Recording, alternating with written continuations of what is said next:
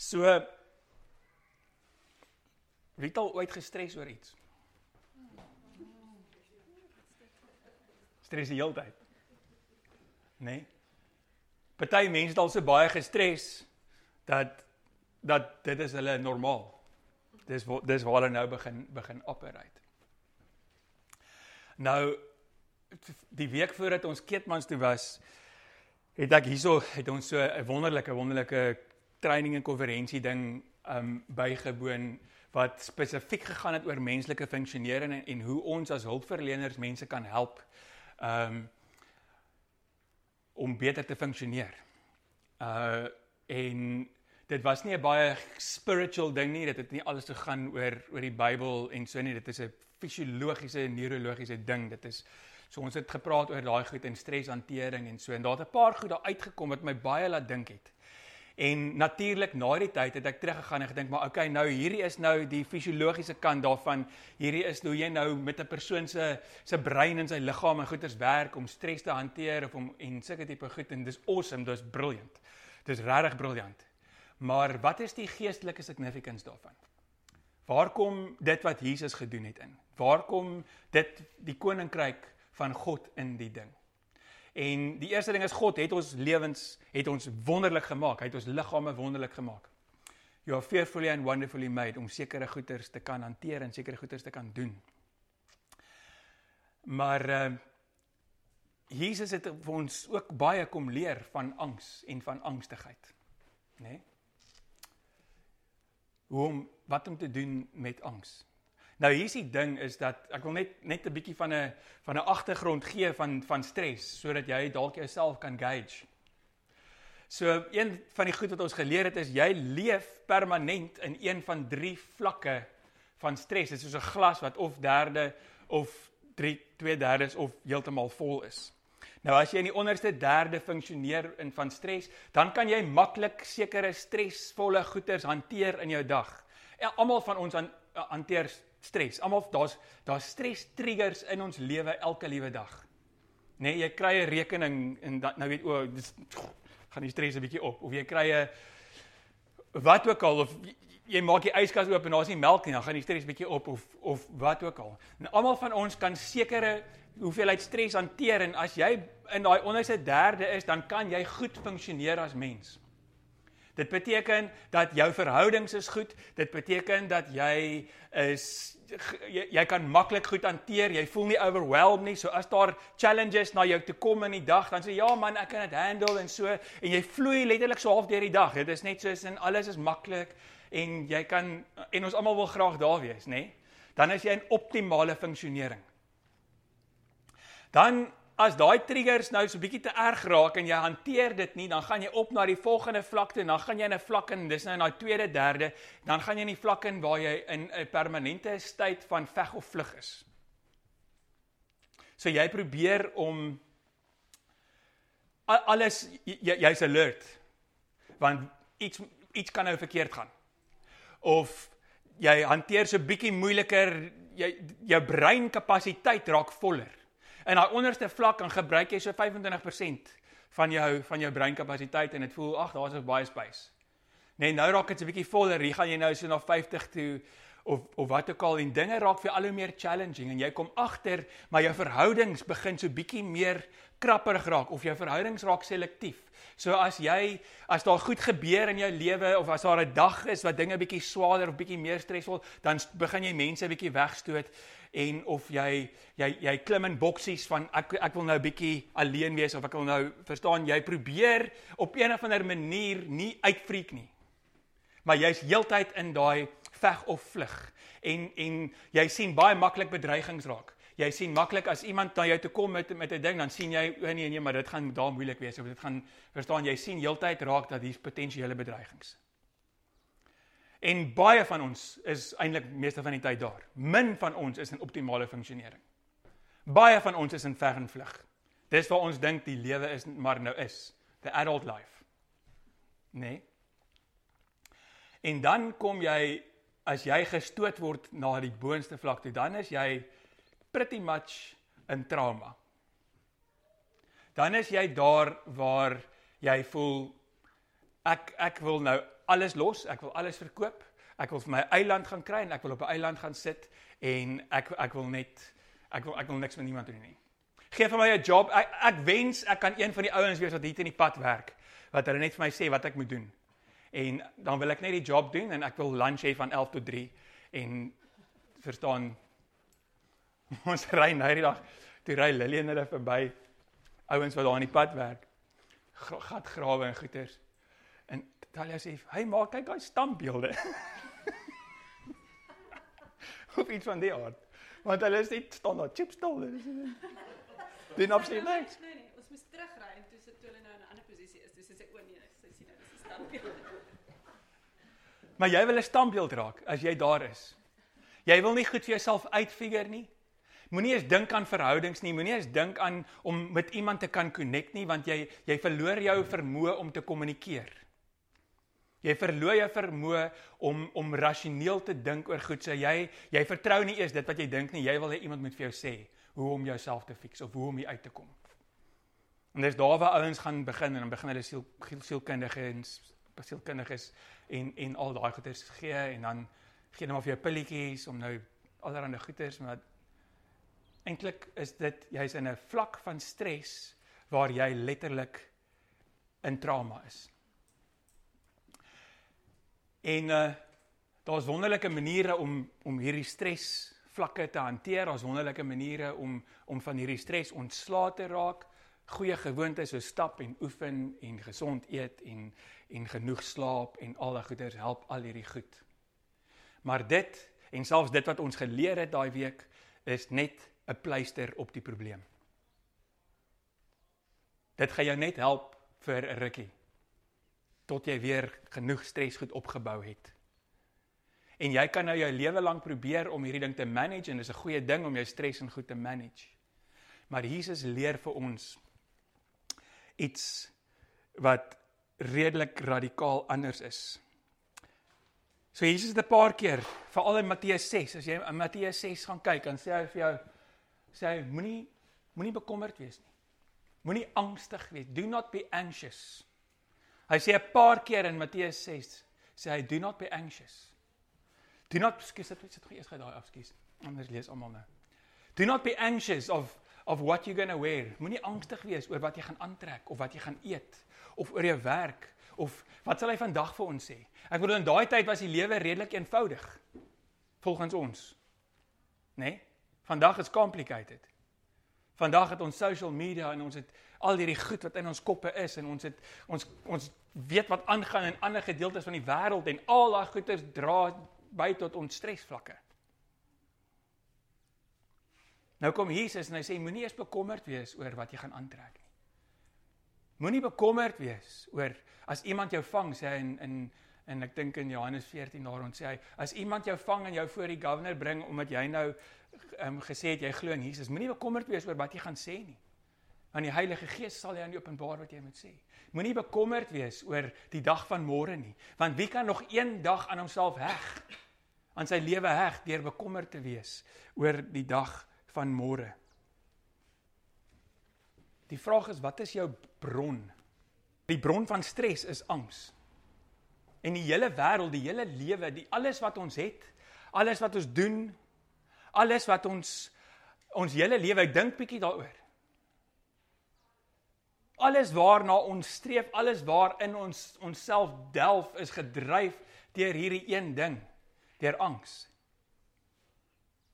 Ek moet skool toe gaan, want as ek nie skool toe gaan nie, dan gaan ek nie eendag gewerk hê nie. As ek nie goed genoeg presteer op skool nie, dan gaan ek nie goed genoeg werk hê nie. Gaan ek nie groot genoeg salaris hê nie. Gaan ek nie vir my gesin kan sorg nie. Dan gaan ek nie, dan gaan ek nie, dan gaan ek nie. Ek moet hierdie ding doen, ek moet daai ding doen, ek moet daai ding doen want ek moet survive in hierdie wêreld. Dit gaan als oor survival.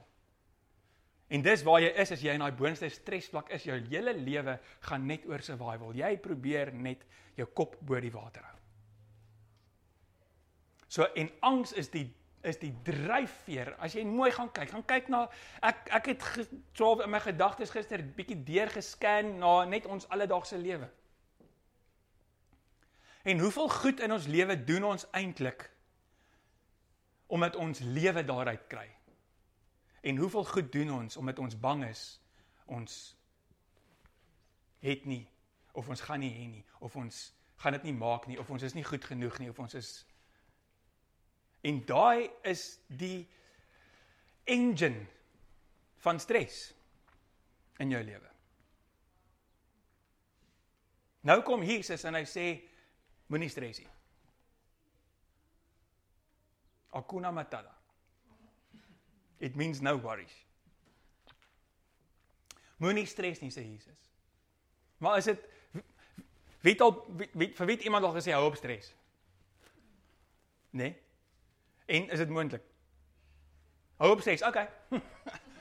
Daar werk op. Not that possible. So waar die waar die um die simptome hanteer kan word, dink ek dat Jesus het gekom en hy het vir ons iets radikaal beter gegee. En hy het gesê, ek kan vir jou 'n manier van lewe gee. Ek wil vir jou 'n manier van lewe gee. Waar wanneer ek sê moenie angstig wees nie, kan dit 'n realiteit wees in jou lewe. Maar dit gaan beteken dat ons gaan radikaal anders moet dink oor die lewe. En dit is wat dit is op die einde van die dag die toets van ons geloof. is ek bereid om radikaal anders te dink oor my lewe. En as ek wil anders dink oor my lewe, moet ek radikaal anders dink oor God. Moet ek iets van hom sien en iets van hom aanvaar en iets van hom begryp wat gaan maak dat ek kan anders dink oor my lewe. Niemand gaan net anders kan dink deur net ons ons leer almal um Romeine 12 vers 1 en 2 Do not be conformed to this world but be transformed by the renewal of your mind so that you will approve the good and acceptable will of God. So met ander woorde, dit gebeur hier in jou gedagtes, die transformasie vind plaas, anders jy begin anders dink, jy begin anders sodat jy nie do not be conformed to this world Maar ons as gelowiges wil nog konform wees tot die wêreld want ons is deel van hierdie stelsel maar ons wil ook die benefits hê van wat Jesus vir ons gee. En ek wil amper sê you can't have your cake and eat it. Jy kan nie albei hê nie. As ons in die volheid wil leef van dit wat Jesus vir ons gegee het, dan moet ons dan moet ons bietjie anders dink. So kom ons kyk gou daarna um, Johannes 14 vers 27 tot 31. Hier is wat Jesus vir ons gee. Waar die wêreldstelsel vir ons angs gee, kom Jesus en hy sê hierdie ding. Hy sê peace I leave with you. Peace. My peace I give you. I do not give it to you as the world does. Do not let your hearts be distressed or lacking in courage. You heard me say to you, I'm going away and I'm coming back to you. If you loved me, you would be glad that I'm going to the Father, because the Father is greater than I am. I have told you now before it happens, so that when it happens, you may believe. I will not speak to you much longer, for the ruler of this world is coming. Dan sê hy 'n baie belangrike ding. Hy sê, "But he has no power over me. But I'm doing just what the Father commanded me, so that the world may know that I love the Father." Um, Okay, ek dink daar's 'n volgende slide wat jy nog geskiep het. Okay, en dan die volgende slide, uh Johannes 16 vers 31 tot 33 praat Jesus weer oor dieselfde ding. Hy sê, "Do you now believe?" Behold, the hour is coming, indeed, it has come when you will be scattered, each one to his own home, and leave me alone. Yet I am not alone, for the Father is with me. I have said these things to you, so that in me you may have peace. And the world, um, you will, in this world, you will have tribulation. But take heart, I have overcome the world. En in daai twee verse is daar drie goed. Vir 'n paar goed wat wat ek wil uitlig. Eerste ding is net aan die einde sê Jesus vir ons 'n baie belangrike ding in hierdie wêreld, in hierdie wêreldstelsels, soos wat die wêreld is en dit gaan nie verander nie. You, jy gaan jy stres. You will have many anxieties. You will have many trials. You will have many troubles. Jy kan nie van dit af wegkom as jy in hierdie wêreld is nie. As jy e-, eintlik ja. Maar dan sit hy 'n but by. But take heart. I have overcome this world. En dis die ding wat ek dink Jesus vir ons wil gee, dis die ding wat hy vir ons leer. Is dat ja, in hierdie wêreld is daar baie stresfaktore, daar's baie goed. Maar ek wil vir jou iets gee sodat jy 'n overcomer kan wees, 'n oor, oorwinnaar, 'n oorkommer. Vir my wat dit wat die prentjie is van 'n overcomer is dit wat Dawid sê, al sou 10000 langs my val. sal ek bly staan. Hoekom? Want you have been separated from this world. Né? Nee? Die ander ding wat Jesus uitlig in die ehm um, vers in die in 14 is dat daar 'n verskil tussen die vrede wat die wêreld gee en die vrede wat Jesus gee.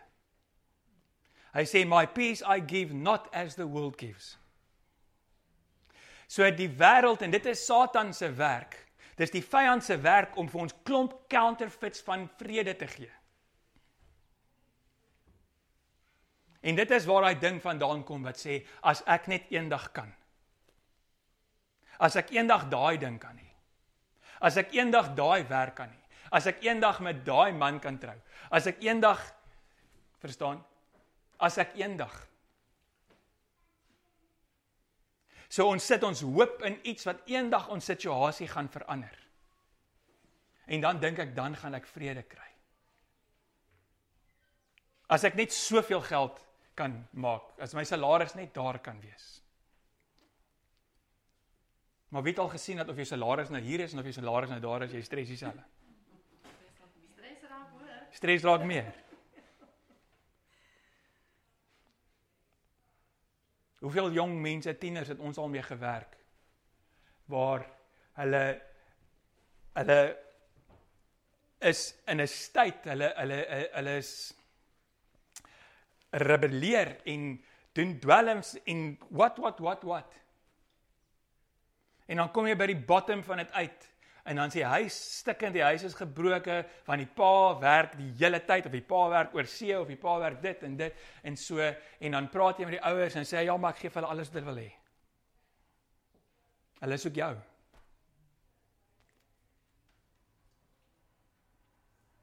As ek net, as ek net, as ek net, as ek net.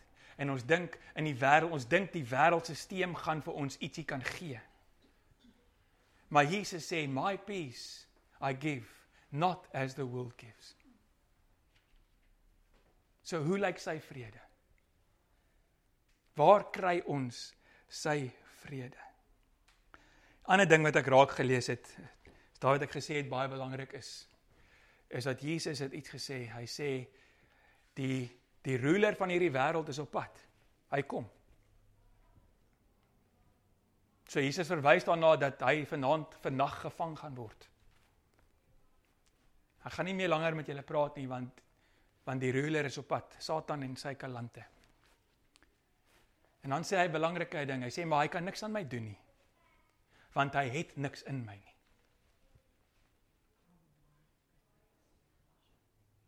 Hy kan niks aan my doen nie want hy het niks in my nie. Die ding is hoe meer ons die vrede van die wêreld najag, hoe baie meer subtiel kom die vyand en het hy goed in ons. Waaraan hy kan knaag en waaraan hy kan karring en waaraan hy kan vat. Mens kan amper sê hoe meer het jy om te verloor in hierdie wêreld. En dit is hoekom Jesus eendag baie uitdruklik gesê het: Hy gesê if you want to hold on to your life you will lose it. But you if you are willing to lose your life for my sake, you will keep it for all eternity. So wat Jesus sê is die vrede wat ek vir jou wil gee is iets wat die vyand nie aan kan raak nie. Dis iets wat hy nie kan wegvat En dan sê hy because I have overcome this world. Kan ek gou net iets sê hier Ja. by die amplifier met my? Onthou ek sit met Ucho Engels, so julle moet mooi luister. Ek gaan net naby staan om te kan opvang. Ja, of dan kan jy dit lees. Nee, lees To overcome Mm. beteken I have deprived of power um the evil of power to harm you. I have conquered it for you. Ag wonderlik. Ja, dis wat die Wonderlik. amplifier sê. So Jesus sê I have overcome this world beteken ek het die krag van die vyand weggevat. Waar in Kolossense sê he has disarmed the enemy, Ja? Nee? ja, dis overcome. He has disarmed the enemy. Hy het sy arms, hy het sy hande, hy het sy vermoë om aan jou te karring, het hy weggevat. Hy het nie arms nie, hy kan nie meer kom Peter aan jou nie. Maar wat het hy nog? Hy het sy vuil bek. So hy kom en nou kom fluister hy in jou oor.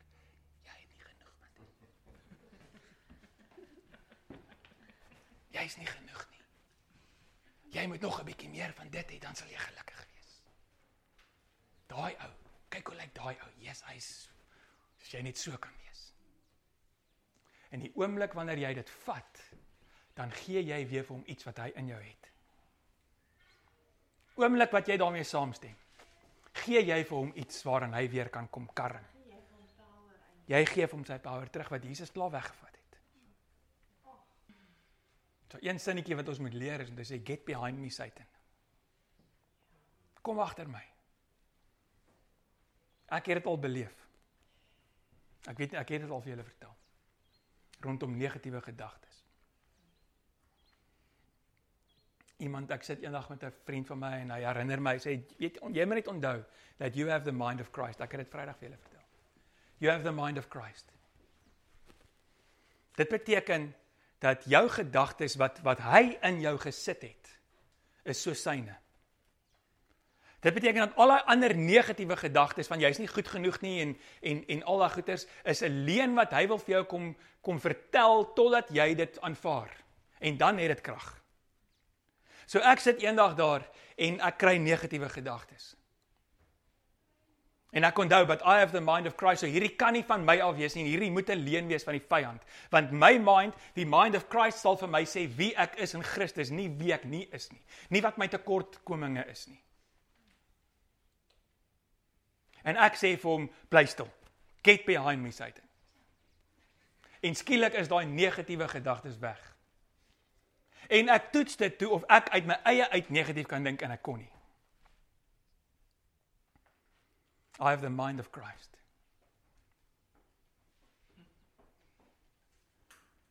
Ons moet onthou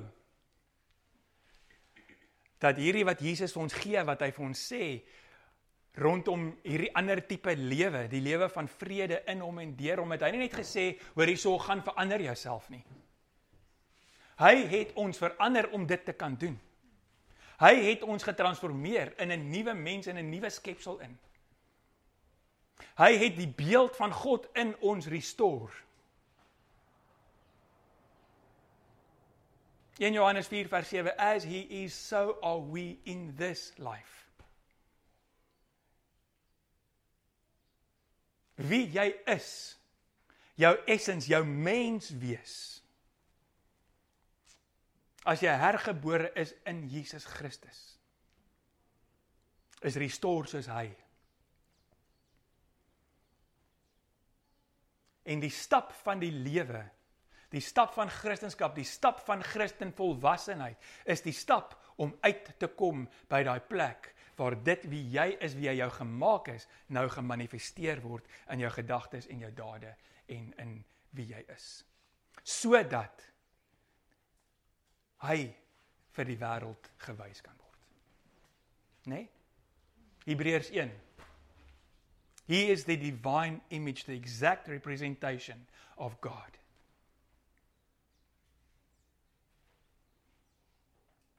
Het ek nou al hierdie vers gelees?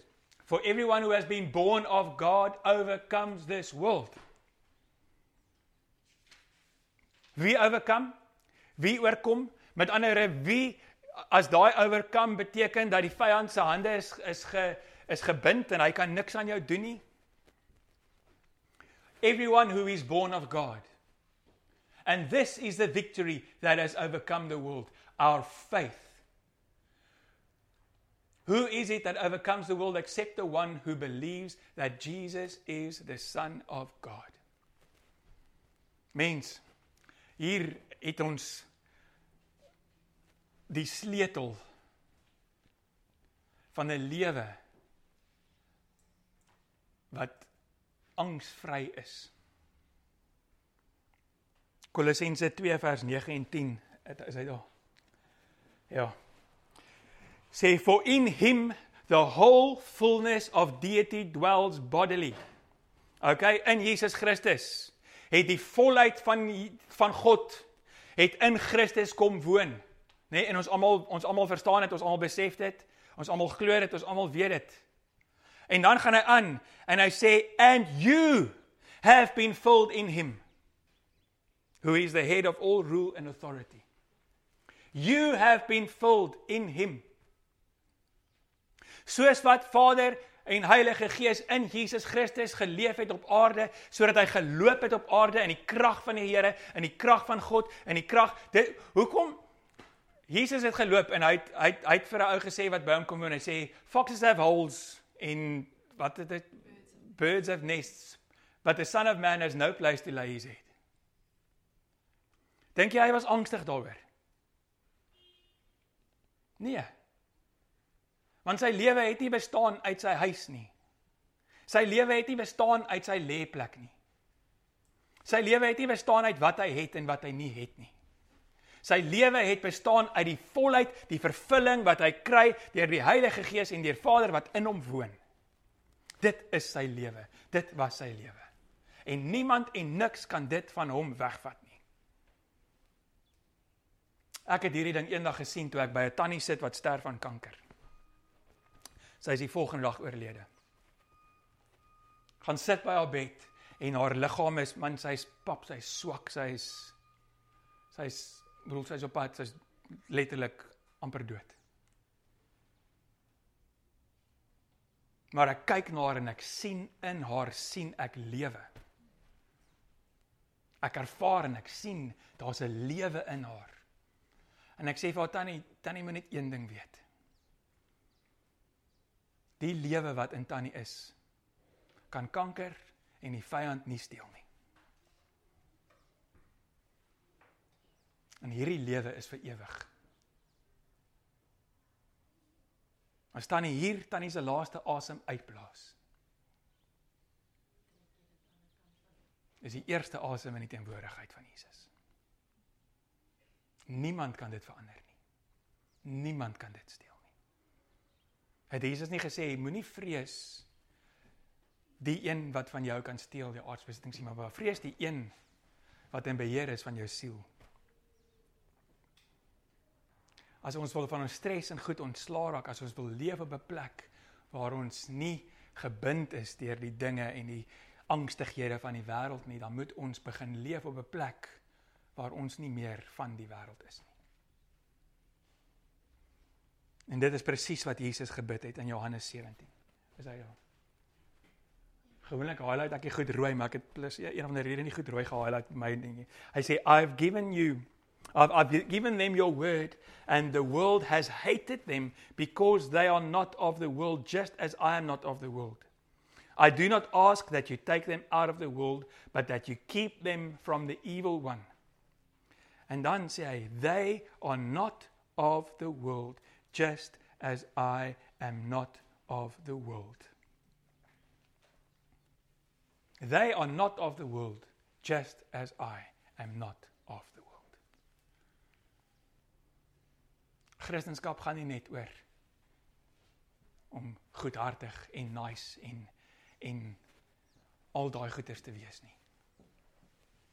Christendom gaan daaroor dat jy is 'n ander creation.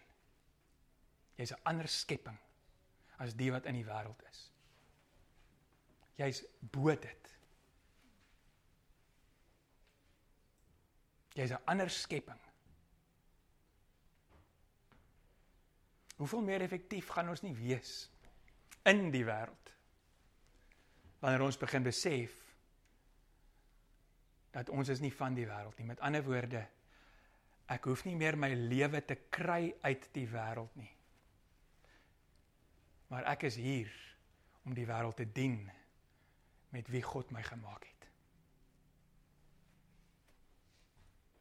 Ek is hier om die wêreld, ek is hier om my werk beter te maak met wie God my gemaak het. Ek is hier om die ekonomie beter te maak met wie God my gemaak het. Ek is hier om my gesin beter te maak met wie God my gemaak het.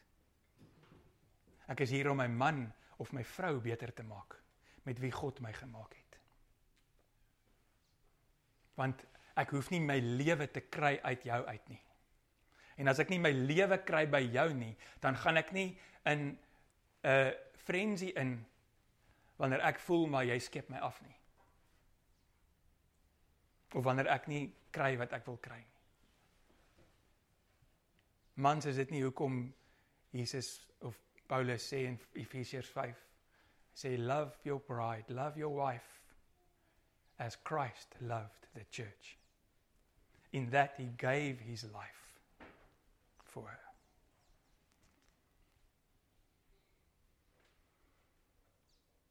Solank as wat ons gaan probeer lewe kry uit hierdie wêreld uit, solank as ons gaan probeer lewe kry uit dit wat die wêreld wil gee, dan gaan ons in 'n konstante vlak van spanning wees. Want hier's 'n ding, is dat jy weet, jou liggaam weet, God het jou create to rule the world and not to be ruled by the world. En hier's die ding dat enige iets waaruit ons ons lewe tap, enige iets wat ons kry, enige iets wat ons aanneem as dit om my lewe vol te maak, ek is 'n slaaf van daai ding. En die rede hoekom ons stresvlakke en ons angsvlakke so hoog is, want ons is visse uit die water uit. Ons is nie veronderstel om daai goed te kry by die wêreld nie. Ons veronderstel om ons vervulling te kry en ons is vol te wees deur dit wat God in ons sit en dit wat hy ons gemaak het.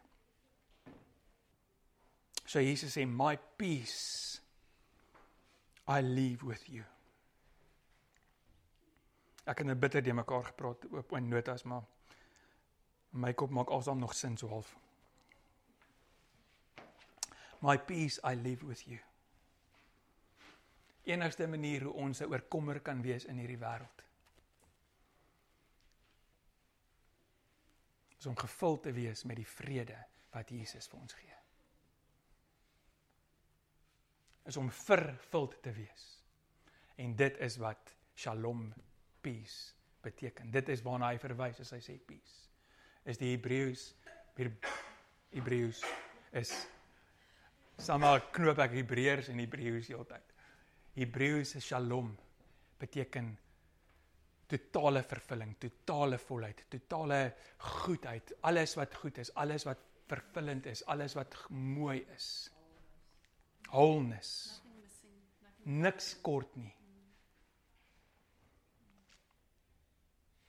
En ek het al daai ding in my lyf beleef. Partykeer dan doen ek so oefening waar, waar ek dis nie weird nie en dis nie okkulties nie.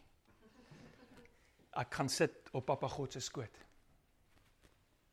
Ek sien ek sien in my gedagtes, ek sien in my geestes oog hoe ek op sy skoot gaan sit en ek kyk na hom, ek kyk na sy gesig, ek sien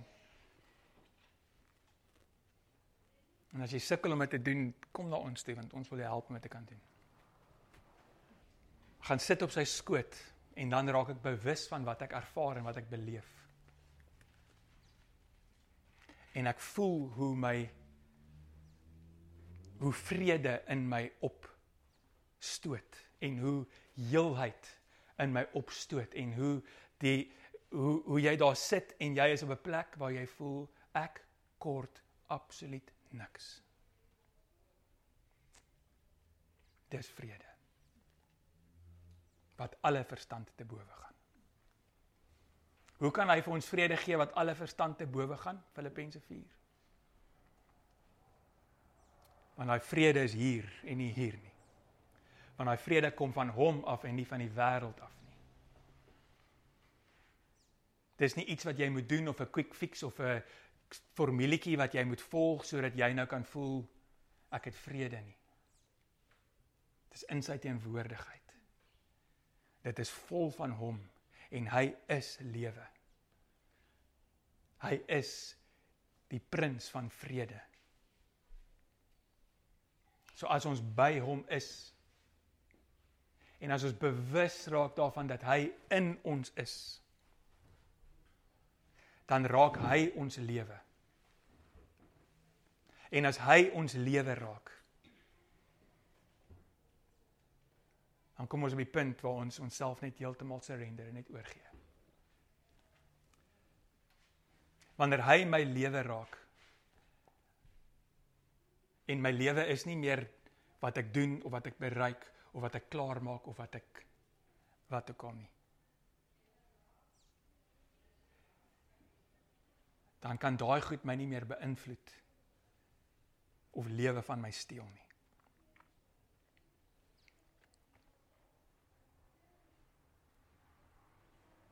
So dit kom dan uit by die plek waar elke Christen moet uitkom om oorwinning te behaal. En dis sterf. Sterf aan jouself. Sterf aan hierdie wêreld. Sterf aan die die die plek waar jy lewe vind op enige ander plek as hierdie wêreld. Nee, jy kan maar daai blank maak.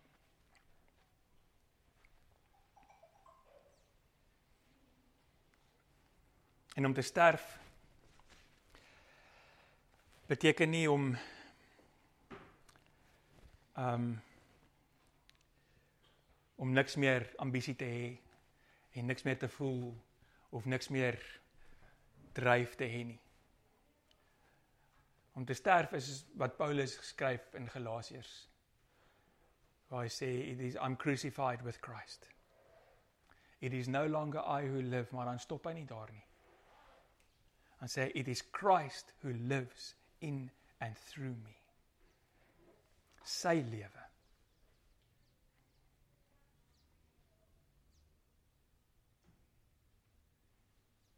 Dit beteken ek hoef nie te stres. Yes, en ek beleef dit regtig baie die afgelope tyd. Daai hele vers van van um Proverbs um Spreuke 16 wat sê man makes his plans but the Lord directs his path. Nee. Ek ek beleef dit die hele tyd hier staan.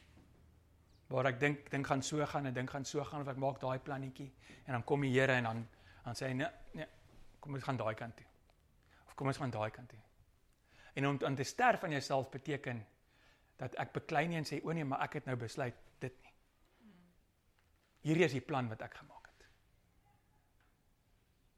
Dis moet sê okay. Ek gaan met dit. As jy 'n surfer is en sê I, I go with the flow. Nee. Ek gaan met die vloei van die Heilige Gees, ek gaan met die vloei van wat die Here in my doen. En dit gaan tot op die punt. En hierdie is waar die geloof jy getoets word. Sê Here, as dit beteken dat ek moet arm wees, dan s'ek arm. vir u heerlikheid. As dit beteken ek moet gesond wees, dan s'ek gesond. As dit beteken ek is siek, dan s'ek siek vir u heerlikheid. Dis om jouself te sit in sy hand en onder sy volmaakte sovereign will. Ek sê nie onder geen omstandighede sê ek dat as jy nou siek is dan dit die Here se wil nie. Dis om te rus in hom en in sy goedheid. Dis al wat ek probeer sê. So ek rus in u goedheid. Ek rus in die wete dat u my liefhet. Ek rus in die wete dat u my beste belange altyd op u hart dra. Ek rus in die wete dat maak nie saak wat nie, u sal alles ten goeie laat meewerk vir die wat u liefhet. So ek gaan saam met u. Ek resist U nie. Ek probeer nie my eie paadjie uitkrap nie. Ek probeer nie En ek dink baie van ons en meeste van ons gaan 10 teen 1 'n lewe baie meer opwindend en baie meer vervullend en baie meer vol beleef as wat ons wanneer ons hom volg, wanneer ons sy gees volg, wanneer ons ja sê vir die goed wat hy ons mee challenge. As wat ons beleef wanneer ons net in survival mode is of in fight or flight is. Of deur vrees gelei word om goed te doen of nie gedoen word nie. Want daarin kan nie lewe wees nie.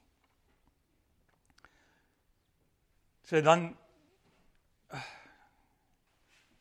Ek het nie daai versie nie. Ek gaan dit gou opsoek.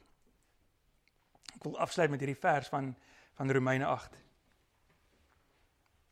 Want hierin lê die die kruks van ons van ons vrede. En ek wil vir jou vra is jy convinced van hierdie ding? Want hierin lê die kern van jou vrede. Paulus skryf hy sê I'm convinced. En ek vra as jy convinced that nothing can ever separate us from God's love. Neither death nor life, neither angels nor demons, neither our fears for today nor our worries about tomorrow, not even the powers of hell can separate us from God's love. No power in the sky above or on the earth below. Indeed, nothing in all creation will ever be able to separate us from the love of God that is revealed in Jesus Christ our Lord. As hy sy seun gegee het sodat ons dit kan hê, sodat ons vrede kan hê, sodat ons met hom gevul kan word en sodat hy ons lewe kan wees. Hoekom op aarde sal hy enige iets besluit oor jou lewe of oor jou wat jou op enige manier nadelig kan wees. Maar ons kan dit net beleef in totale surrender. Totale oorgee aan hom. In Afrikaans dink ons oorgawe beteken ek werk hard vir die Here. Oorgawe beteken ek laat toe dat die Here in my doen wat hy wil. Oorgawe beteken hy is God. en ek volg hom. En as ons op daai plek kan kom waar ons totaal oorgegee kan wees aan hom. Dan is ek redelik oortuig. Ons stresvlakke gaan baie laer wees. Want dit hang nie meer die lewe hang nie meer van ons af nie. Die lewe hang van hom af. En ons het die voorreg om in sy bootjie te klim en net saam te roei waar ook al hy wil gaan. En hy gaan vir ons goed wys en laat beleef 'n lewe laat beleef. Wat ander mense daar gaan kyk en sê, "Wow. Jesus, ek wil ook dit hê." En dan kan hulle leer en sê, "Dis maklik. Volg die Here." Nie so maklik nie. Dis eenvoudig volg die Here. Gee oor. So as jy wil staan saam met my en ek wil net 'n gebed van oorgawe weer doen.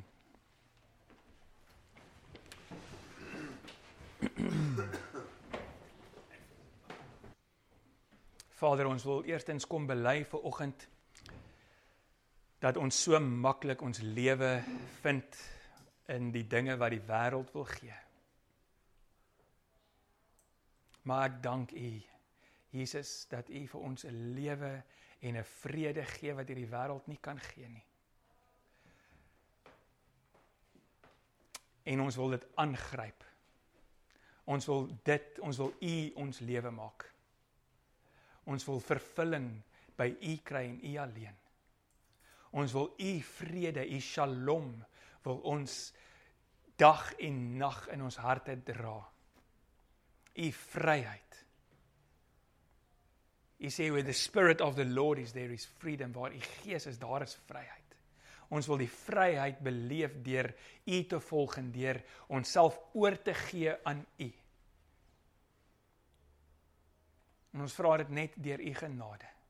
Ek vra dat u ons sal leer, Here, hoe om oorgegewe lewens te leef. Surrendered lives.